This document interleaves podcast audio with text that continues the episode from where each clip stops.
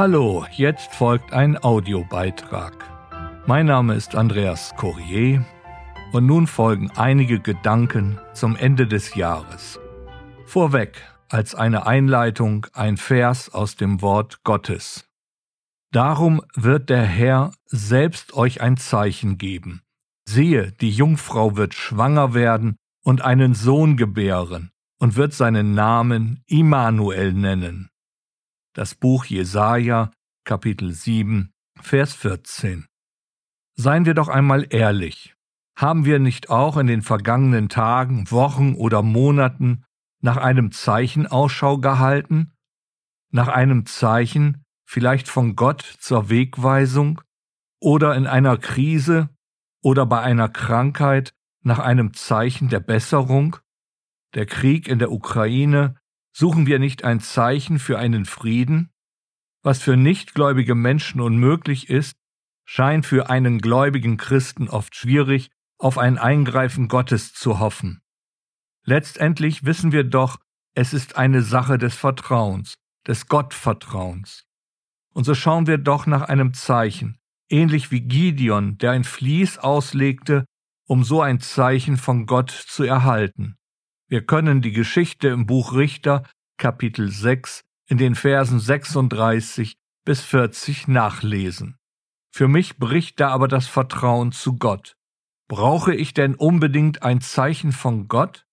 Glauben hat vom Ursprung her doch immer mit Treue und Vertrauen zu tun. Gott ist in seinen Zusagen treu, darum kann ich ihm auch vertrauen. Oder nicht? Und der Prophet Jesaja macht eine gewaltige Zusage. Der Herr selbst wird ein Zeichen geben. Gott selbst wird ein Zeichen geben, wörtlich ein Denkzeichen. Und weiter geht es mit einer sehr merkwürdigen Ansage. Eine Jungfrau wird schwanger werden. Sie soll einen Sohn zur Welt bringen und sie wird ihn Immanuel nennen. Viele, viele Jahre wurde es Wirklichkeit. Die Jungfrau Maria wurde schwanger. Sie erfuhr unter der Wirkung des Heiligen Geistes ein Schöpfungswunder Gottes am eigenen Leib. Sie wird einen Jungen zur Welt bringen, der Gottes Sohn ist. Und sie wird dieses Kind Jesus nennen. Gott ist Rettung. Dieses Ereignis feiern wir an Weihnachten. Gibt es nicht ein besseres Zeichen, welches uns Gott geben kann? Dass er in der Lage ist, auf eine übernatürliche Weise einzugreifen? Nicht nur in der Geschichte der Menschheit, sondern auch im Leben eines jeden einzelnen Menschen. Gott ist Rettung. Dafür steht der Sohn Gottes, unser Herr Jesus Christus. Mehr brauchen wir nicht. Das ist das einzige Zeichen Gottes, welches für unser Leben wichtig ist. Hierin darf unser Glaube, unser Vertrauen ruhen. Und der Prophet Jesaja schenkt hier eine großartige Zusage. Immanuel.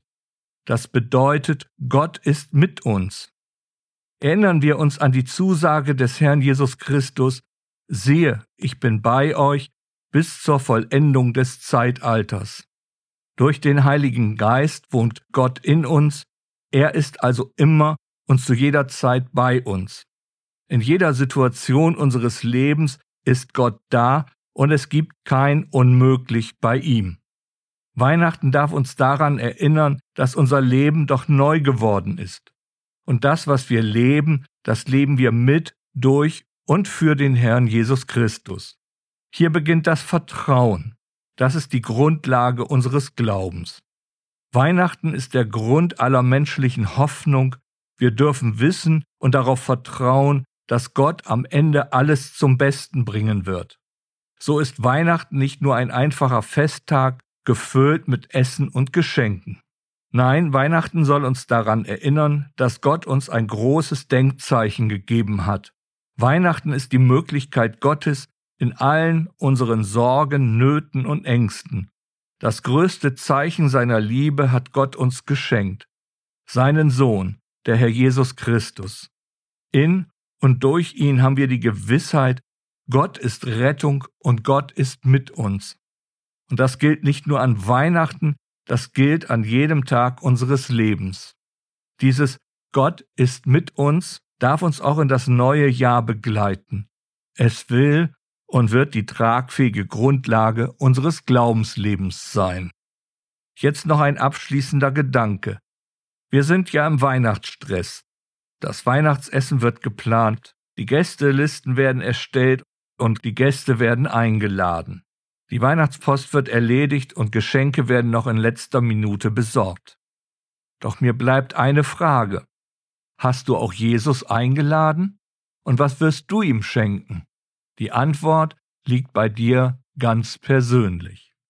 Zum Abschluss noch ein Gedanke von Martin Luther. Die Geburt Jesu in Bethlehem ist keine einmalige Geschichte, sondern ein Geschenk, das immer bleibt. Amen. Es folgt noch ein Hinweis in eigener Sache. Der Wortdienst macht eine Winterpause. Am 7. Januar geht es dann weiter mit einem Gedanken zur Jahreslosung 2023. Bis dahin gehabt euch wohl und seid der Güte Gottes anbefohlen. Und nun wünsche ich allen ein gesegnetes Weihnachtsfest und ein besinnliches Ende des Jahres. Auf Wiederhören.